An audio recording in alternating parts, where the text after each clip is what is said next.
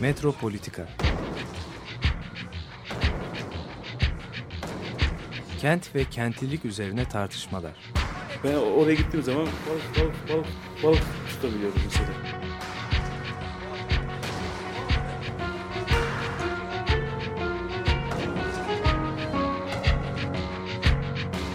Hazırlayıp sunanlar Aysin Türkmen, Korhan Gümüş ve Murat Güvenç.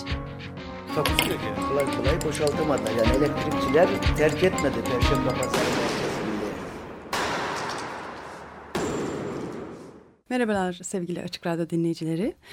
Bugün 19. yüzyıl sonu İstanbul üzerine konuşacağız.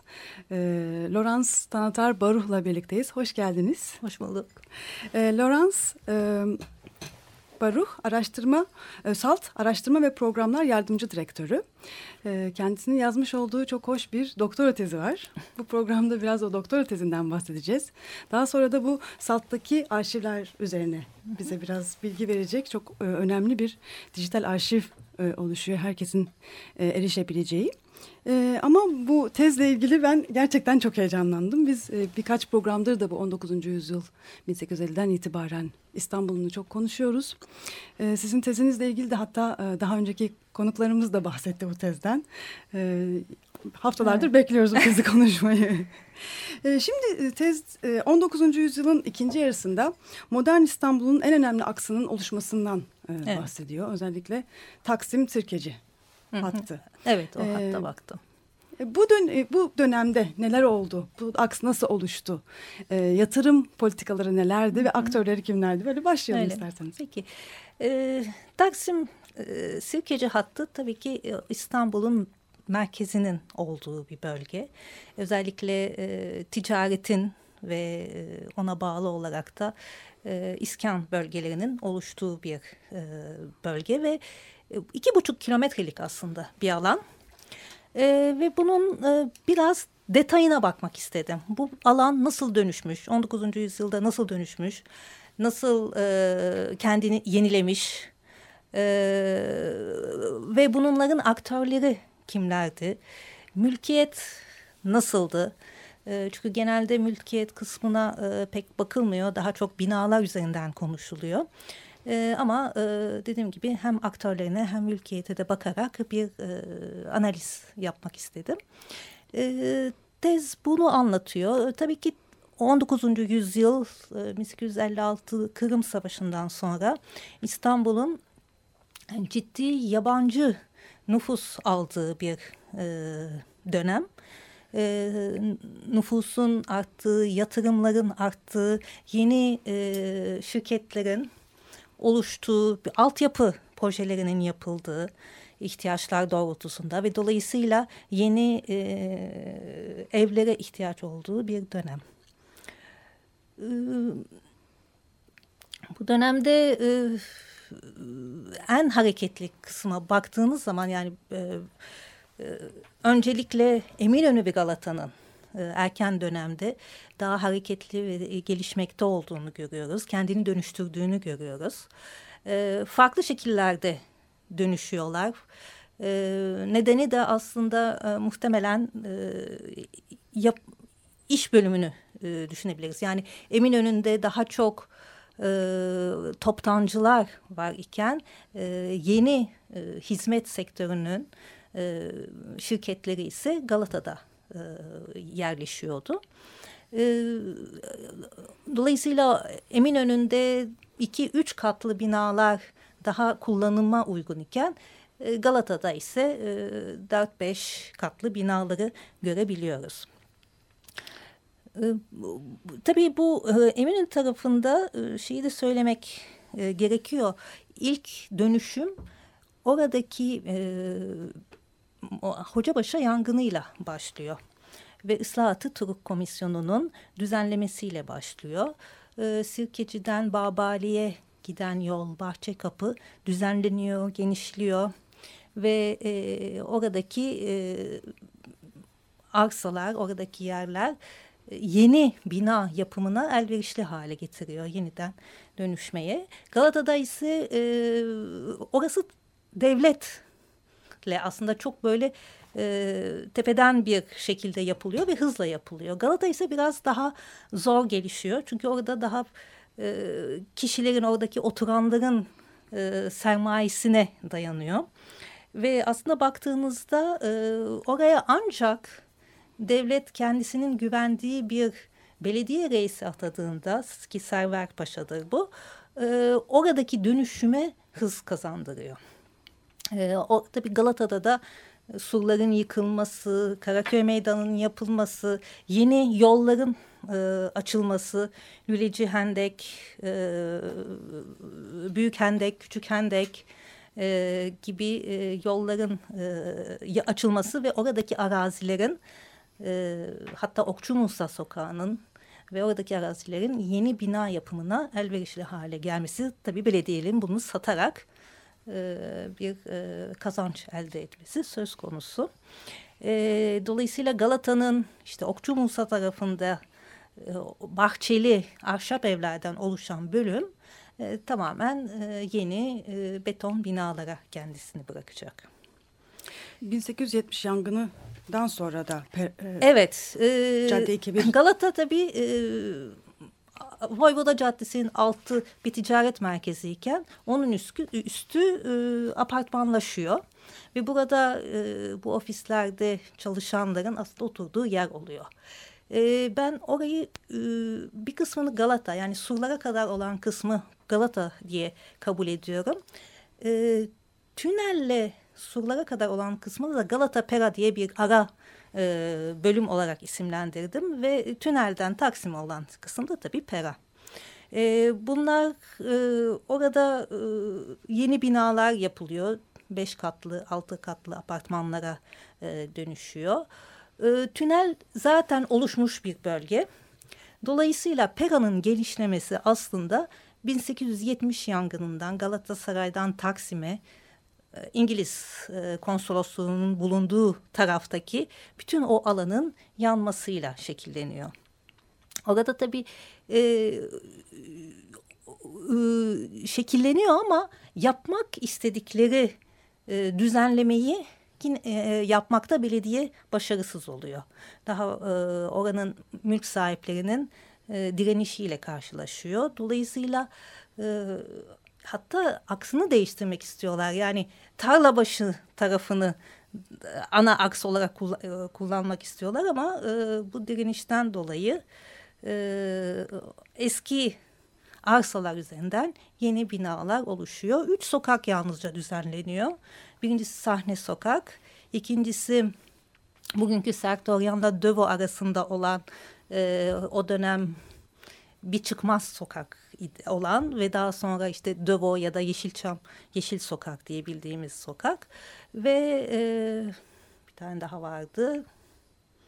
Üçüncüsü de şu anda aklımda değil ama evet. 3 sokak orada genişleyebiliyor ama onun dışındakiler eski arsalarda yükseliyorlar. Buradaki yani mülk sahiplerinin direnişlerinden söz ettiniz. Yani burada hani çok sanırım yatırım yapabilecek kapasitede olan, buraları satın almış olan çok güçlü sermayedarlar var. Evet. Hani bu sermayedarların da aslında şehrin en modern bölgelerinden bir tanesinin şekillenmesinde çok büyük bir rolü var. Bu yani bir yandan hani Galata'yı, Pera'yı yeniden şekillendiriyorlar. Diğer taraftan da Eminönü'nde, Sirkeci'de de var olan yatırımların içinde daha da fazla yatırım yapmaya devam ediyorlar. Bu kesimle özellikle çalışıyorsunuz ve bu kesimle ilgili İstanbul'un gelişmesini etkileyen çok önemli şeyler söylüyorsunuz aslında. Yani dediğiniz gibi önemli aileler var ama sırf aileler değil, kurumlar da var.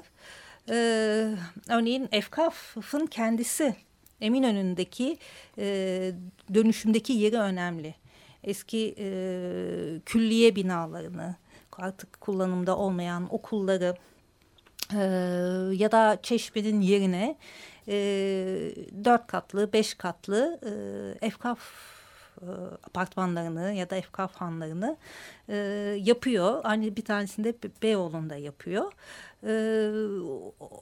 Dolayısıyla bunlardan biri, yani efkafın dışında biri Osmanlı Bankası. Osmanlı Bankası da kendi binalarını, tabii ki genel müdürlük binasını Galata'da yapıyor. Ama Eminönü'nün artan dinamizmini de yakalamak için kısa bir süre sonra Bahçekapı'da bir şube açıyor. Başta düşünülmemesine rağmen orada bir şube açma ihtiyacı duyuluyor. Ve de tabii aileler var. Bu çok farklı etnik kökenden gelen, yabancı olan ya da bürokrat olan ya da sarraflıktan gelen ya da memuriyetten gelen kişiler var bunların içinde. Doro gibi, Lorando gibi, Camondo gibi çok ciddi Camondoların İstanbul'da uzun seneler süren ciddi yatırımları var. Bunu ancak artık oğlunun ölümüyle burada artık, yani işlerini devam ettiremeyeceğini düşündükleri zaman buradaki bankayı ve emlak şirketini kapıyor. O da 1917. Yani 1800'lerden Kamondolar ilk yabancılara emlak satın alma yetkisi ancak 1867'de veriliyor. Ama Camondo devletle olan ilişkisinden dolayı özel bir fermanla buna önceden sahip olabiliyor. Yani bir tek Camondo. Camondo ve Baltazi iki aile başvuruyor. Fakat Camondo Baltazilerden önce bir fermanla bu yetkiyi alıyor. Dolayısıyla yani 1860'lardan önce başlıyor. Tabii ki Kamondoların belediye ile olan ilişkileri biliniyor. Oradaki etkin rolleri de biliniyor. Dolayısıyla bu yatırımdan kazanç kazanacağını düşünüyor, ama sırf o zaman da değil diyorum. Daha sonra Beyoğlu'nda da bir bina yapıyor. Yani Kamondo'nun asıl şeyi Galata ise ya da Eminönü'nde de hanları var. Beyoğlu'nda da bunu yapıyor. Hatta ve hatta Taksim'deki Taksim 1909'da Paris'te ve 1913'te Osmanlı'da kurulan Dersaadet Emlak Şirketi'nin içindeler Kamondolar. Paris'te kuruluyor bu şirket. Şimdi bu şirketin 1909'da Paris'te kuruluyor bu şirket. Ve Osmanlı İmparatorluğu'nda yatırım yapmak üzere emlağa ve ziraate diyor. Ama ziraate hiç yatırım yapmıyorlar, ama emlağa yatırım yapan bir Osmanlı şirketi kurulabiliyor 1913'te. O kadar uzun sürmesinin nedeni de aslında mortgage yasasını beklemeleri. 1909'da çıkmasını bekledikleri bu yasa ancak 1913'te çıkabiliyor. Uluslararası gayrimenkul şirketi. Evet, biri Fransız, ama tabii burada işlev sürdürebilmek için bir Osmanlı şirketi kurma ihtiyacı oluyor. Dolayısıyla bu Osmanlı şirketi vasıtasıyla bu yatırımı yapıyorlar. Şimdi 1870'lerde hani yangından sonra hani yangının açtığı arazilerde ciddi bir hani yatırım başlıyor, değil mi? Yani burası evet de... ciddi bir yatırım başlıyor. Binalar, yani altta 1891'den sonra özellikle bina irtifaları artıyor. 6 kata kadar çıkabiliyor ve insanlar Beyoğlu'nda kısmen de belki prestij, kısmen yatırım, kısmen de prestij amacıyla kendi yatırımlarını yapıyor. Burada şunu fark edebiliyoruz. Artık o dönemde biraz bina büyüklükleri düşüyor. Yani Tünel tarafında daha eskiden yapılan binaların büyüklüklerinin daha çok olduğu, daha büyük olduklarını. Fakat yani yukarıya doğru çıkarken 1870'lerden sonra alanların küçüldüğünü izleyebiliyoruz. Büyük ihtimalle araziler çok araziler, çok değerleniyor. Evet, araziler değerleniyor. Yani Kemerburgaz'da gördüğümüz gibi yani ilk önce böyle hani Kemer Country gibi böyle hani dönüm dönüm yapılıyor. Sonra apartmanlar bunlar gitgide küçülen apartmanlar. Küçülüyor. Aynı şekilde oluyor yani. Bayağı bir emlak spekülasyonu, emlak piyasasından bahsediyoruz. 1895 ile özellikle 1905 arası. Evet, özellikle o dönem nispeten politik stabilizasyonun olduğu, finansal krizin yaşanmadığı bir dönem. Ve dediğim gibi kart irtifası da artınca insanların emlak yatırımına yöneldiği bir dönem diyebiliriz. Daha sonrasında bu yatırımcıların yani bahsettiğimiz Baltaziler, Lorandolar, Camondolar yok oluyorlar. Yani evet. Bu çok yani, hani hakikaten hatta Birinci Dünya Savaşı öncesi yok oluyorlar. 1914'e gelindiğinde yani her birinin tek tek hikayesi de çok ilginç ama böyle hani hepsinin yok olmuş olması yani herhalde yani, bir şey söylüyor. Evet, bir şey söylüyor. Aslında bir şaşırtan bir sonuç olmuştu o. Ben Birinci Dünya Savaşı'yla yok olacaklarını düşünüyordum. Ama öncesinde devam ettiremediklerini görüyoruz. Yani nedeni muhtemelen bir kere kurumsallaşmamış olması. Camondo dışında öyle bir şey var. Ama en önemli neden muhtemelen finansal krizlere karşı zayıf olmaları.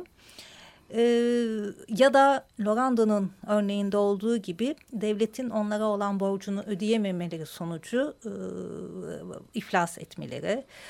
Kısmen yani çok sonra ödenmesine rağmen. Devlet iflas ederken onlar da ediyor. Evet, yani ikisi beraber ediyor. Helbig var tabii. Helbig de şeyi devam ettiremiyor. Yani bir krize giriyor. Dolayısıyla binasını satmak zorunda kalıyor. Bu bugün bildiğimiz Doğan Apartmanı. Onların yaptırdığı bir yatırımdı. Satmak durumunda kalıyor ve piyasadan çekiliyor yavaş yavaş bu kişiler. Bahsettiğim gibi örneğin Ragıp Paşa Abdülhamit'in mabeyncisiydi. Dolayısıyla 1909 sonrası devran döndüğünde o da zayıflıyor. Yani hem parasal olarak zayıflıyor. Artık yatırım yapabilecek bir durumda değil. Hem de tabii güç olarak da zayıflıyor. Yani etki olarak zayıflıyor. Dolayısıyla bütün bunlar Camondolar 1917'ye kadar devam ediyor ve Mehmet Abut var, Suriyeli bir tüccar aileden gelen Abut'u, bu Suriye pasajını yaptıran aile. Onlar da hemen aslında savaş sonrası onlar da eski güçlerini kaybettiklerini görebiliyoruz. Yani birkaç kişi var savaşı gören diyelim, onlar da savaşla birlikte yok oluyorlar. 1918'e. Sonrasında farklı bir dünya oluşuyor savaş sonrasında. Ve o dünyanın kişileri değil artık bunlar. Çok hakikaten yani tez bir sürü hani çok bildiğimizi zannettiğimiz bir dönemle ilgili ne kadar az şey bildiğimizi hani her sayfada bunlar çıkıyor hakikaten. Burada bir de Osmanlı Devleti'nin bu emlak piyasasındaki rolünü de anlatıyor tez. Çok enteresan bir kontrol mekanizması var. Hani elinde güç olduğu zaman, politik stabiliteyi oturttuğu zaman bayağı baskın bir şekilde şehir düzenlemeleri yapıyor. Daha sonra geri durmak zorunda kalıyor finansal gücü olmadığı zaman. Ama orada da kontrolü hiçbir zaman tam elinden bırakmıyor. Yani İstanbul'da devlet toprak mülkiyeti aslında mülkiyeti elinde tutuyor. Ve bunu dediğiniz gibi kolay kolay vermiyor. Vermediği gibi çok katmanlı bir mülkiyet sistemi var. Ve bu çok katmanlılık aynı zamanda bir kaos da getiriyor diyebiliriz. Yabancıların kolay nüfuz edemediği, anlamadığı ve bunlar için bakarsanız yüzlerce kanun kitabı çevirisi yapmışlar Fransızca'ya. Bunlar ve bunlar açıkçası ve işin içinden çok kolaylıkla çıkamıyor. Diğer taraftan vakıf sistemiyle toprak her zaman devletin ya da vakfın. Öyle olunca sizin üzerinde yaptığınız bina da aslında sizin değil. Eğer bir şekilde toprağa el koymak isterse bina da sizin oluyor. Yani aynen Osmanlı Bankası örneğinde o mukavelede vardır. eğer Osmanlı Bankası ülkeyi terk ederse binada devletinde. Yani dolayısıyla buradaki durum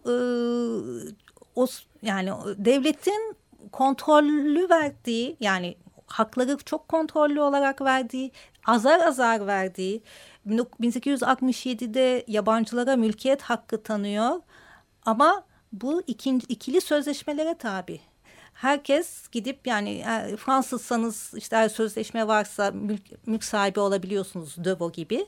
Ama eğer İsviçreliyseniz ve Osmanlı Devleti ile herhangi bir sözleşme yok ise, bir anlaşma yok ise mülk edinemiyorsunuz. Dolayısıyla olabildiğince sınırlı tutmaya da çalışıyor bu yabancılara mülkiyet verme işini. Anlaşılır kılmamak, bütün bu kaotik tutmak bir aslında politik araç gibi. Bir politik araç gibi kullanılıyor. Aslında diğer taraftan aslında devletin bir düzene de ihtiyacı var. Çünkü vergi toplaması gerekiyor. İşte bunun içinde işte kadastronun yapılması gerekiyor. Bu bir tek Beyoğlu'nda becerilebiliyor. 1870'te yapılıyor ama kentin diğer taraflarında da bu gerçekleştirilemiyor.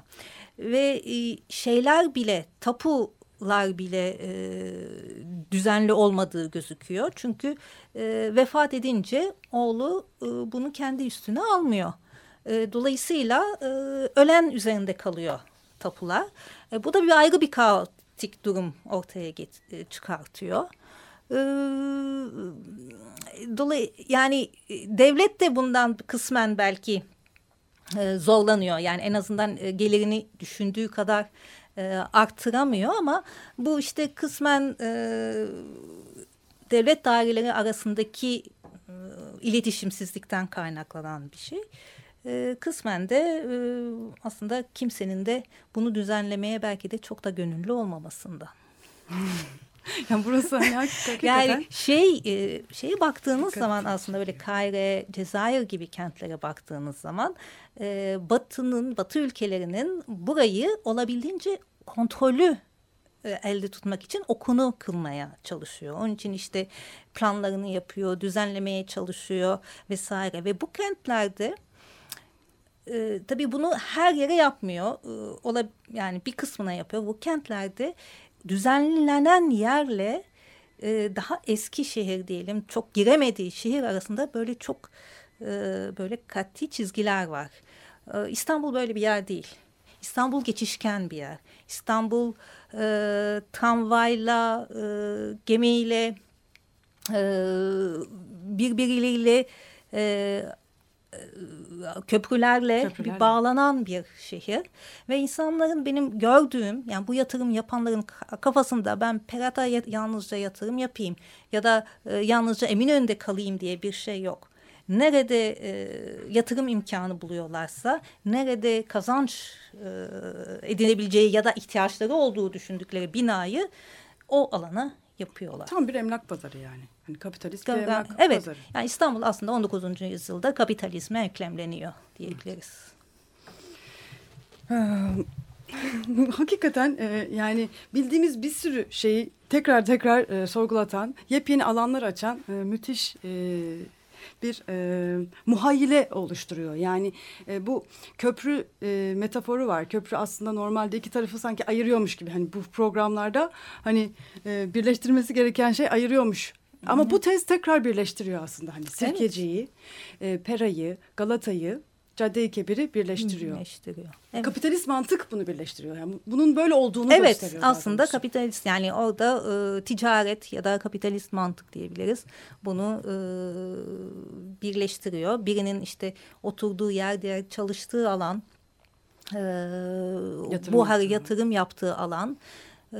Bunlar artık o dönemin 19. yüzyılın yeni iletişim araçlarıyla, yeni altyapı projeleriyle birbirine bağlanıyor. Şey de ilgimi çekti. Mesela Galata'da en çok yatırım yapanlar Müslüman. değil mi? Evet. Pera'da biraz daha değişiyor. Hani değişik bölgelerde biraz değişiyor ama bildiğimiz gene ezberleri bozuyor. Ezberleri bozuyor. Yani bunun şey olduğunu söyleyemiyoruz. Yani Pera yalnızca yabancıların olduğu bir bölge ya da Galata yalnızca yabancıların olduğu bir bölge diyemiyoruz. Ya da Sirkeci Müslümanların olduğu bir bölge diyemiyoruz. Burada öyle bir analiz de yapmıştım. Her ne kadar ben bu analizlerin kısmen isimler üzerinden gidildiği için bazı sorunlu olduğunu düşünüyorsam da bu analizi yaptım ve bu analizde şunu görüyorum. Yani Müslümanlar şu daha erken dönemde varlar. Onun için Eminönü'nde ve Galata'da, ama ikisinde de benzer oranda varlar. Pera'da 1870 sonrası ya da 1909 sonrası da, hatta 1809 sonrasında da Taksim'e doğru gidildiğinde daha çok Rumların orada belki daha ufak yatırımlar ama daha çok yatırım olarak, çünkü 1905 sonrasında ben burada alan hesaplayarak gittim. Yani ne kadar var olduklarını aslında sahip oldukları binaların alanlarıyla hesapladım. Şeyde 1905 sonrasında o alanı hesaplayamıyorum ama orada da sayıyla gittim. Yani kaç binaya sahipler gibi gittim. O biraz daha hata kaldıran bir şey ama Rumların çok daha etkin olduğunu görüyoruz 1909 sonrası dönemde. Ama önceki dönemlerde Beyoğlu'nda da Müslümanlar varlar, özellikle Tünel tarafında. Bir de 1905'ten itibaren de hani sanırım araziler azalmaya başladığı için artık yatırım yapılacak, genişlemeye başlıyor değil mi? Yani Pangaltı'ya doğru da bir şey var. Pangaltı'ya doğru evet bir yapılanma var. Orayı ben çok incelemedim ama yani zaten kışla var arada. O bir kesinti veriyor. Yani dolayısıyla talimhane ve kışla ciddi bir kesinti. Daha sonra Pangaltı'ya doğru bir gelişme var. O gelişmeyi belki çalışacağım.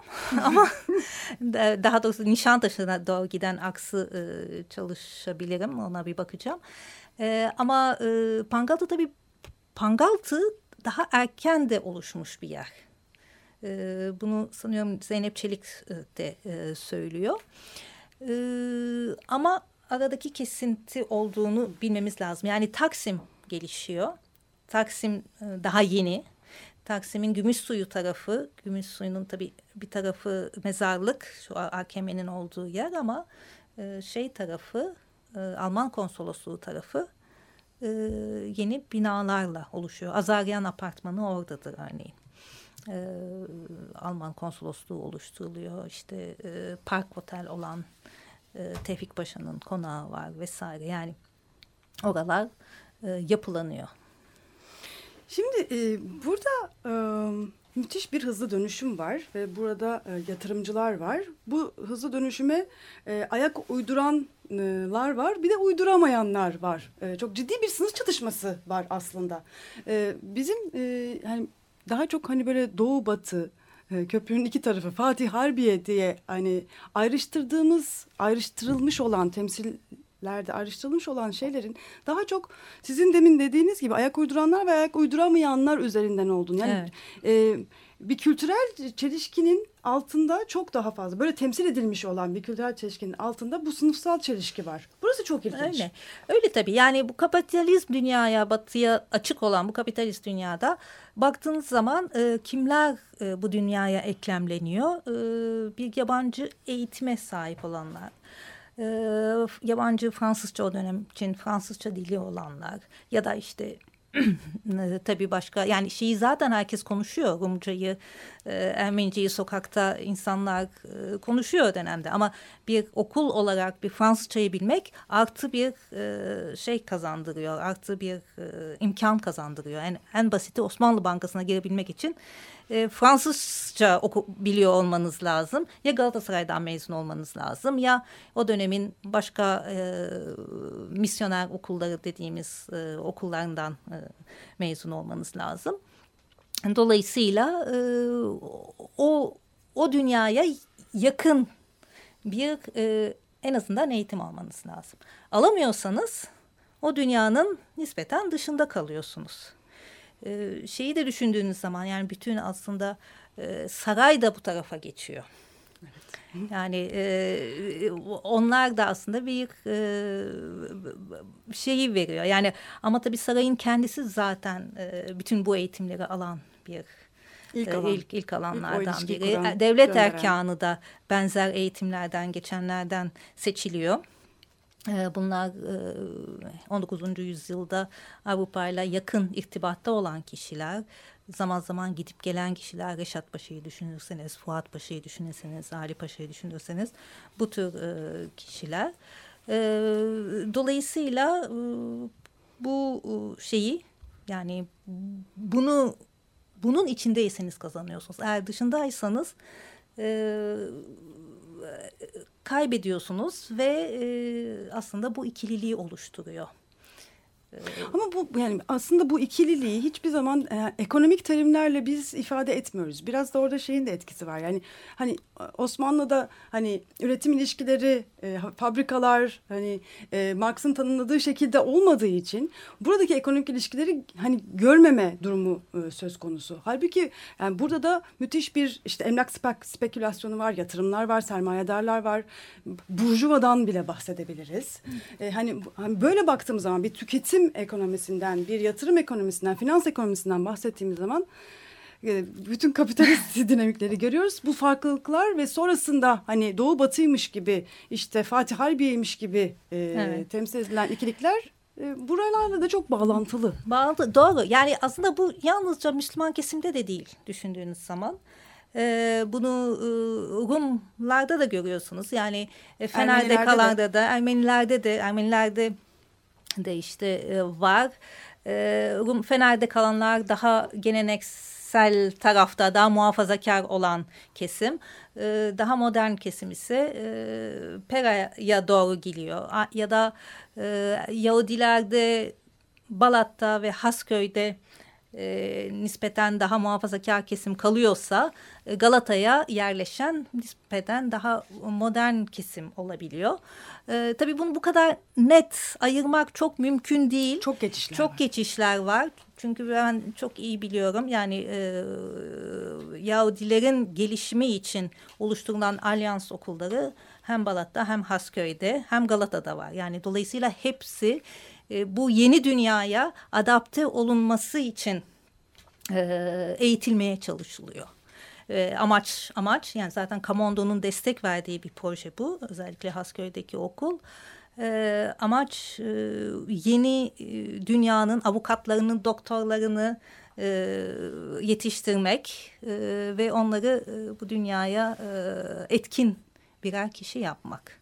Bu yalnızca Doğu Batı hikayesi değil aslında şey olarak. Dediğiniz gibi dönüşen bir dünyada yer almakla ilgili. Çok kısa bir müzik arası verelim istiyoruz. Sabiha Rüştü Bozcalı'nın arşivinden çıkan notaları Ozan Akgöz seslendiriyor. Dinliyoruz.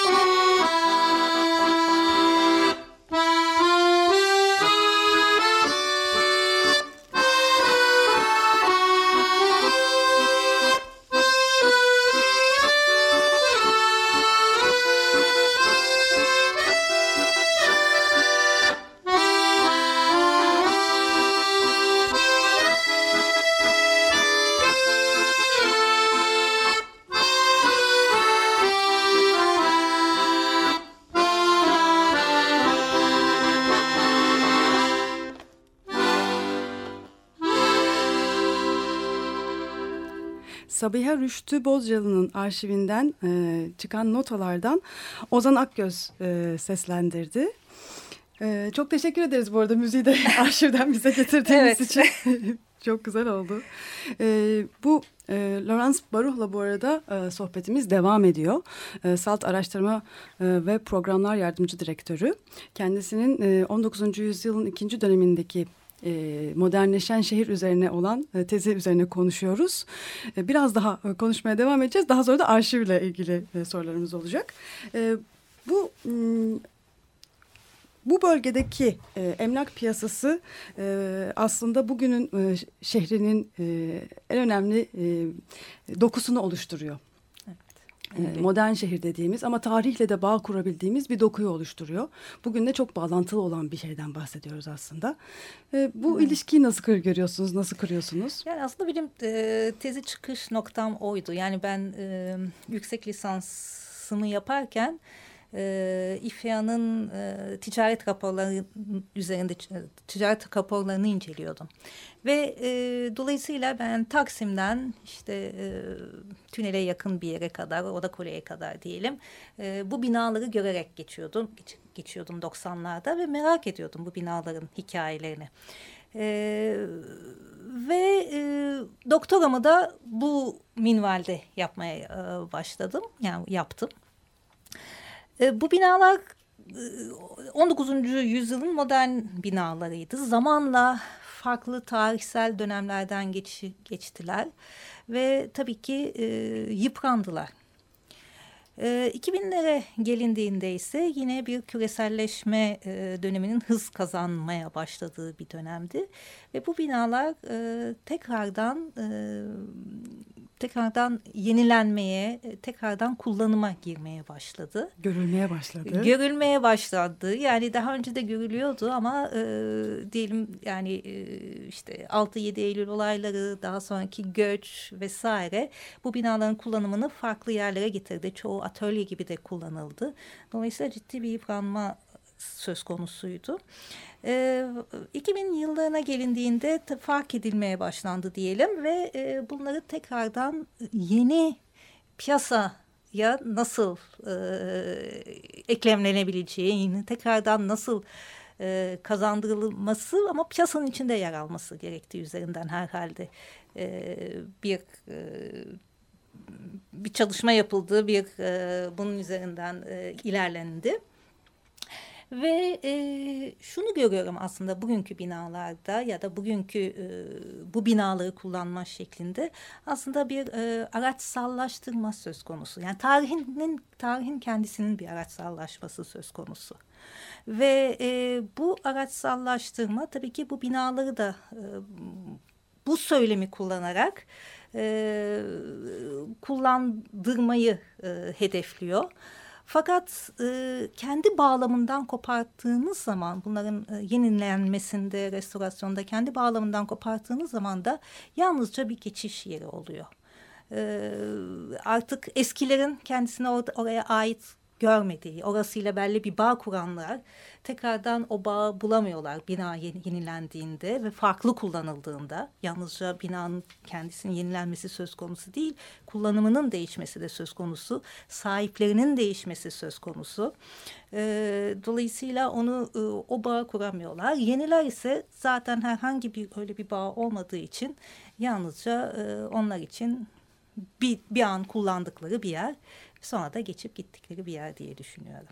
Bu emek sinemasının binası yani Cercle d'Orient binasının da tarihçesi aslında müthiş enteresan. Hani 19. sadece o binanın tarihçesine bakarak bu bahsettiğimiz dönemle ilgili müthiş ipuçları. Yani o dönemin İstanbul'un hayatı, renkliliğiyle ilgili çok enteresan şeyler, detaylar veriyor. Biraz o binayı anlatabilir misiniz? Cercle d'Orient binası Abraham Paşa'nın konağıydı. Vallaury tarafından yapılan bir bina, Alexandre Vallaury tarafından yapılan bir bina ve bunu hemen hemen başında yapım aşamasının başında aslında o dönemin önemli bir kulübü olan ve herkesin giremediği bir kulüp olan Sartoriana kullanımına veriyor. Kendisinde yukarıda apartmanı bulunuyor. Fakat Abraham Paşa borçlarından dolayı bu binayı Osmanlı Bankası'na ipotek ettirip bir kredi alıyor. Bu krediyi ödeyemiyor. Ödeyemeyince de banka Osmanlı Bankası'na devroluyor. Tam anlattığımız hikayenin başka bir aktarımı. Dolayısıyla Osmanlı Bankası arşivlerinde bu binanın işte 1920'ye kadarki sahibi oluyor. Arşivlerde de buna dair işte kiralar, kimler kiracılardı, nasıl kullanıldı vesaire gibi ya da projeler nelerdi. Arkada bir takım projeler, arka alandan bahsettiğim bir proje oluşturuyor ama gerçekleşmiyor. Aradaki sokağa hemen yan tarafı da Deveaux Apartmanları. Deveaux Apartmanları gerçi geçirdiği bir yangından dolayı orijinal şeklini kaybetmiş bir apartmandı. Onu tekrardan yaptılar diyelim. Çok daha büyüğünü yaparak tabii onu tekrardan yaptılar ve o aradaki sokağı da düzenlediler. Bu da aslında bence bir yatırım için yapıldı bu tabii ki ama az görünen bence yani ya da detaylarına çok da vakıf olmadığımız sokak düzenlemesi için iyi bir örnek. Bu süreç nasıl işliyor? Bu çıkmaz sokak olduğu için sahipleri de aslında o binanın etrafında, o sokağın etrafında olan bina sahipleri anlaşarak o sokağı düzenliyorlar. Yani bize bu ipuçlarını da veriyor arşivdeki belgeler. Dolayısıyla bunu 1920'lere kadar kendi mülkiyetinde tutuyor, daha sonra satıyor.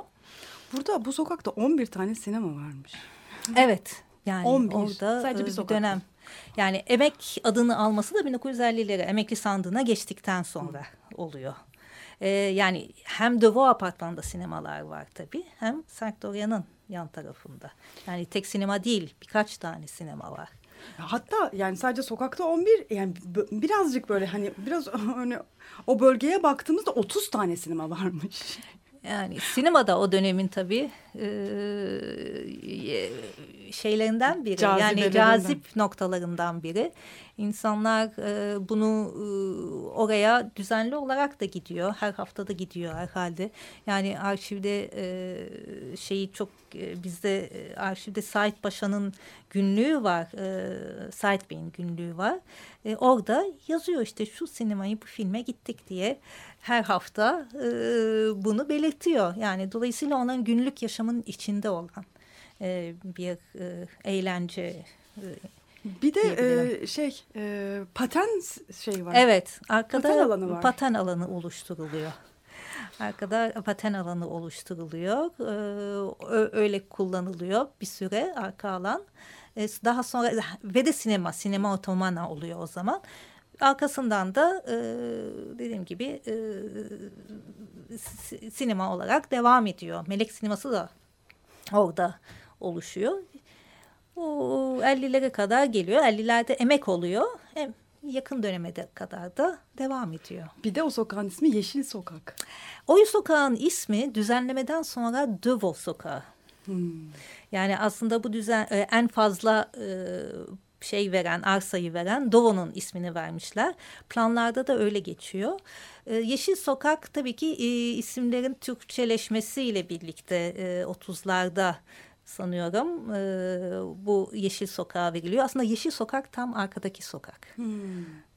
Onun adı, onun adını oraya da devam ettiriyorlar. Ve Yeşilçam tabii. Yani bunu, evet ve Yeşilçam. Bu adı telaffuz etmeden ben geçemeyeceğim tabii.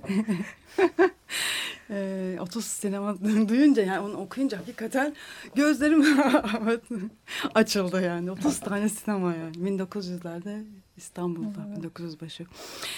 Evet. Tez gerçekten tezi konuşmak çok keyifliydi. Ancak zamanımızı dikkatli kullanmak adına bir de arşivden bahsedelim. SALT arşivde çok hoş bir dijitalize çalışma da yapıyorsunuz. SALT araştırma kapsamında aslında SALT'ın ilgilendiği konular etrafında belge ve kaynakları toparlıyoruz. Bu ekonomik ve sosyal tarih, mimarlık, tasarım, Türkiye'de sanat gibi konular etrafında dönüyor. Aslında ben buna baktığım zaman genel olarak 19. yüzyıldan 20. yüzyılda Türkiye'nin bir şekilde belleğini bir araya getirdiğimizi düşünüyorum. Tabii bu alanları merkez alarak. Dolayısıyla 2000 kadar, 2000'e yakın, 1700'ün üstünde 2000'e yakın dijital belge var. 1998'de başlayan Osmanlı Bankası arşiviyle başlayan dijitalleştirme bugün gittikçe daha hız kazanarak ve diğer 20 senelik ilk kurumlardan biriyiz İstanbul'da, ama sırf İstanbul'da değil, Avrupa'da da baktığımızda Fransa Milli Kütüphanesi yine 98'de başlamış bunlara. Yani dolayısıyla yani burada Başbakanlık Arşivi de o dönemlerde başladı. Ve bugün artık tüm arşivler kataloglanıp dijital olarak açılıyor. Ve bu yalnızca mekandan erişim değil, uzaktan erişimi de mümkün kılıyor. Yani dünyanın neresindeyseniz bu arşivlere erişebiliyorsunuz. Bu arşivlerde çok farklı konular var. Dediğim gibi mimar arşivleri var. Çinici gibi, şimdi Cengiz Bektaş çalışılıyor. Onlar kısmı çok azı açıldı ama devam edecek. Ali Sami Ülgen gibi bir restoratör, mimar ya da Karametal gibi bir tasarım firmasının işlerine erişmek mümkün. 1950 sonrası sanatta da Yusuf Taktak gibi ciddi bir arşiv meraklısının malzemesi ya da farklı resim heykelin şu anda arşivi çalışılıyor. Gülsün Karamustafa'nın arşivi aynı şekilde. Yani bu tür bilgileri ki sanatta aslında arşiv daha da az. Sanat konusundaki arşivleri de bir araya getiriyor.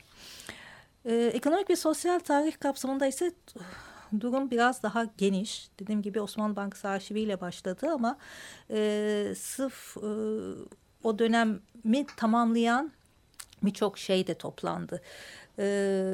Örneğin kent fotoğrafları, haritaları. Onun dışında basın. Özellikle Fransızca basın, Atatürk kitaplığıyla ortak bir projeydi bu. Bir ayağı da Fransa Milli Kütüphanesi'ydi. Osmanlı döneminde çıkan ve bulunabilen tüm Fransızca basın tarandı ve uzaktan erişime açıldı. Saint Pierre Kilisesi'nin arşivi de bizde dijitalize edildi ve kataloglandı. Saint Pierre Kilisesi'nin tabii özellikle daha laik diyebileceğim, daha seküler diyebileceğim belgeleri, kente dair, Galata'ya dair ya da kurumun işleyişine dair belgelere ulaşabiliyorsunuz.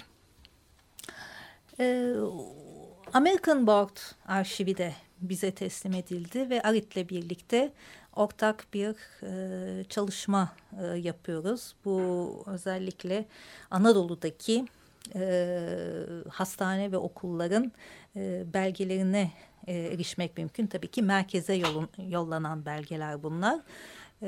Bunlar üzerinden çalışma yapmak mümkün. Fotoğraflar da var tabii bu alanda. Aile arşivleri var. Aile arşivleri farklı aileler, yani Sait Bey'den bahsettim, bir Osmanlı bürokratıydı, bir tercümandı o Hamit döneminde. Onun ve çocuklarının yani 3 nesil fotoğraf ve belge arşivi var diyebilirim. Sabiha Rüştü Bozcalı da aslında bir aile arşivi sayılmasa bile kişinin kendi belgeleri, çizimlerinden oluşan bir şeydi. Bu Cumhuriyet'in ilk yıllarında, yani Osmanlı döneminde doğan, 1904 doğumlu yanılmıyorsam doğan, fakat Cumhuriyet'te yetişen ve Avrupa'da aslında ciddi eğitim gören bir kadın ressam. Aynı zamanda Babali'de illüstrasyonlar da yapmış ve güçlü bir kalemi olan, yani bir kara kalem çalışmaları olan biri. Bu müzikte zaten onun arşivinde bulunan ve akordeonla çaldığını bildiğimiz bir parça. Sergi için seslendirmiştik. Onu dinledik. Genel olarak arşivde başka aklıma atladığım bir şey var mı diye düşünüyorum ama... Fransa'da yayınlanmış bazı gazeteler de var mı? Yoksa sadece Osmanlı topraklarında yayınlanmış gazeteler mi var? Şimdi Fransa'da Jön Türklerin yayınladığı gazeteler de dahil. Onların çoğu tabii Fransa Milli Kütüphanesi'nde. Ama onlar da bu proje dahilinde bunları dijitalleştirdiler. Bir tek daha dijitalleşmemiş olan aslında İstanbul Gazetesi var. Ki İstanbul Gazetesi de önemli bir gazete. O nerede çıkıyor? Bu İstanbul'da çıkıyor. İstanbul'da çıkan bir gazete ama burada nedense yok, yani az sayısı var. Bunu aslında restorasyondan dolayı dijitalleştirmediler. Restorasyon ihtiyacından dolayı dijitalleştirmediler. Umarım o da bir gün yapılabilirse eklenecek bu koleksiyona. Açılan bütün kataloglar aynı zamanda da dijitalize ediliyor, değil mi? Bu önemli bir şey. Yani oraya gidip hani mesela SALT'a gelip çalışmak bu da mümkün ama evinizden de açılmış bütün kataloglara ulaşabiliyorsunuz. Ulaşılabiliyor. Bu araştırmacılar için tabii bilmeleri gereken çok hoş bir detay. Yani bazı eksepsiyonlar var diyeceğim ama onlar da işte üçüncü şahıslara ait olan ve dolayısıyla SALT öncesi bunun bir protokolü elimizde olmayan bir takım daha münferit belgeler diyeceğim koleksiyonlara erişim SALT'tan oluyor. Bir de Saint Pierre Kilisesi'nin arşivi onların onayıyla erişimde oluyor ama onay alındıktan sonra uzaktan erişiliyor yine Saint Pierre Kilisesi de. Dijitalize yani. Dijitalize. Yani aslında bence çok ciddi bir kilisenin arşivlerinin araştırmaya açması bu şey, yani ve dünyaya açması aslında nadir görülen bir şey. Fransızca mı genelde? Osmanlıca mı? İtalyanca mı? İtalyanca, Fransızca, Latince belgelerden oluşuyor yani. Dolayısıyla tarihle uğraşan kişinin çok dilde vakıf olması gerekiyor. Latince kesin gerekiyor. Yani, Osmanlıca da var tabii. Osmanlıca belge de var yani. Bunlar hepsi çalışıldı, okundu. Yani çünkü bir katalogları vardı. Ama Osmanlıca belgelerin kataloğu daha böyle üstüne almış notlarıyla iyiydi. Biz biraz detaylandırdık. O belgeyi okuyup detaylandırdık. Yani dolayısıyla kendi daha önce basılı kataloglarını temel aldık. Ama o kataloğu detaylandırarak arşivi dijital ortama. Zaten künyelere her yerden ulaşılıyor da imajlara ulaşım için bir izin gerekiyor. Peki sizin teziniz mesela bu açılmış arşivlere de çok dayanıyor. Yani hakikaten hani bu arşivlerin çalışılması gerekiyor. Çok ilginç şeyler çıkacak. Yani... Öyle. Yani bu tez şeyde dayanıyor. Haritalara dayanıyor. Ticaret rehberlerine dayanıyor. Bunlar hepsi bu arşivde yer alan malzeme. Tabii ki Osmanlı Bankası arşivlerine dayanıyor. Ve artı aslında ikincil bir sürü o dönem 19. yüzyıl literatürüne dayanıyor. Yani nadir kitaplar arasında yani o dönemin hem kanunnamelerini bulabiliyorsunuz hem bazı önde gelen kişilerin anılarını bulabiliyorsunuz. Bütün bu çerçevede yazıldı bir tez. Tabii ki Başbakanlık Arşivi var. Camondo, Fransa'daki Camondo Arşivi var. Saint Pierre Arşivinde kısmen kullanıldı. Çünkü Osmanlı Bankası'nın ilk yeri Saint Pierre Han'dı.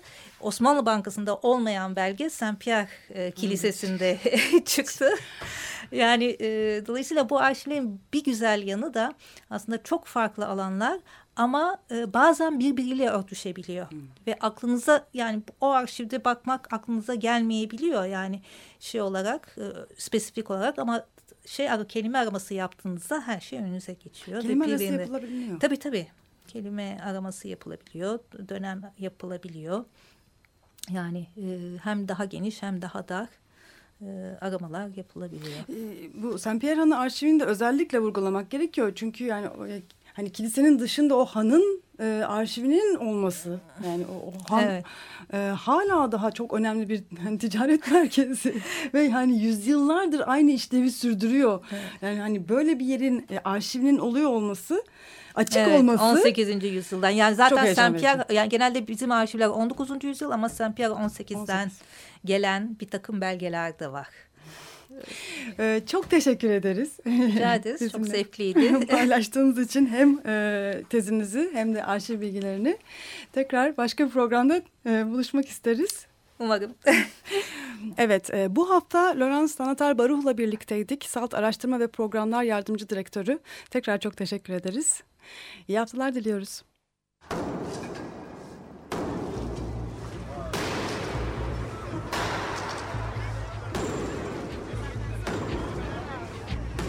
Metropolitika. Kent ve kentlilik üzerine tartışmalar. Ben oraya gittiğim zaman balık tutabiliyordum mesela.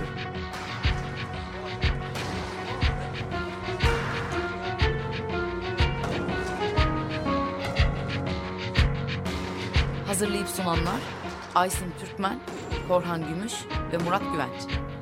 Takusuyor ki. Kolay kolay boşaltamadılar. Yani elektrikçiler terk etmedi Perşembe Pazarı merkezinde. Açık Radyo program destekçisi olun.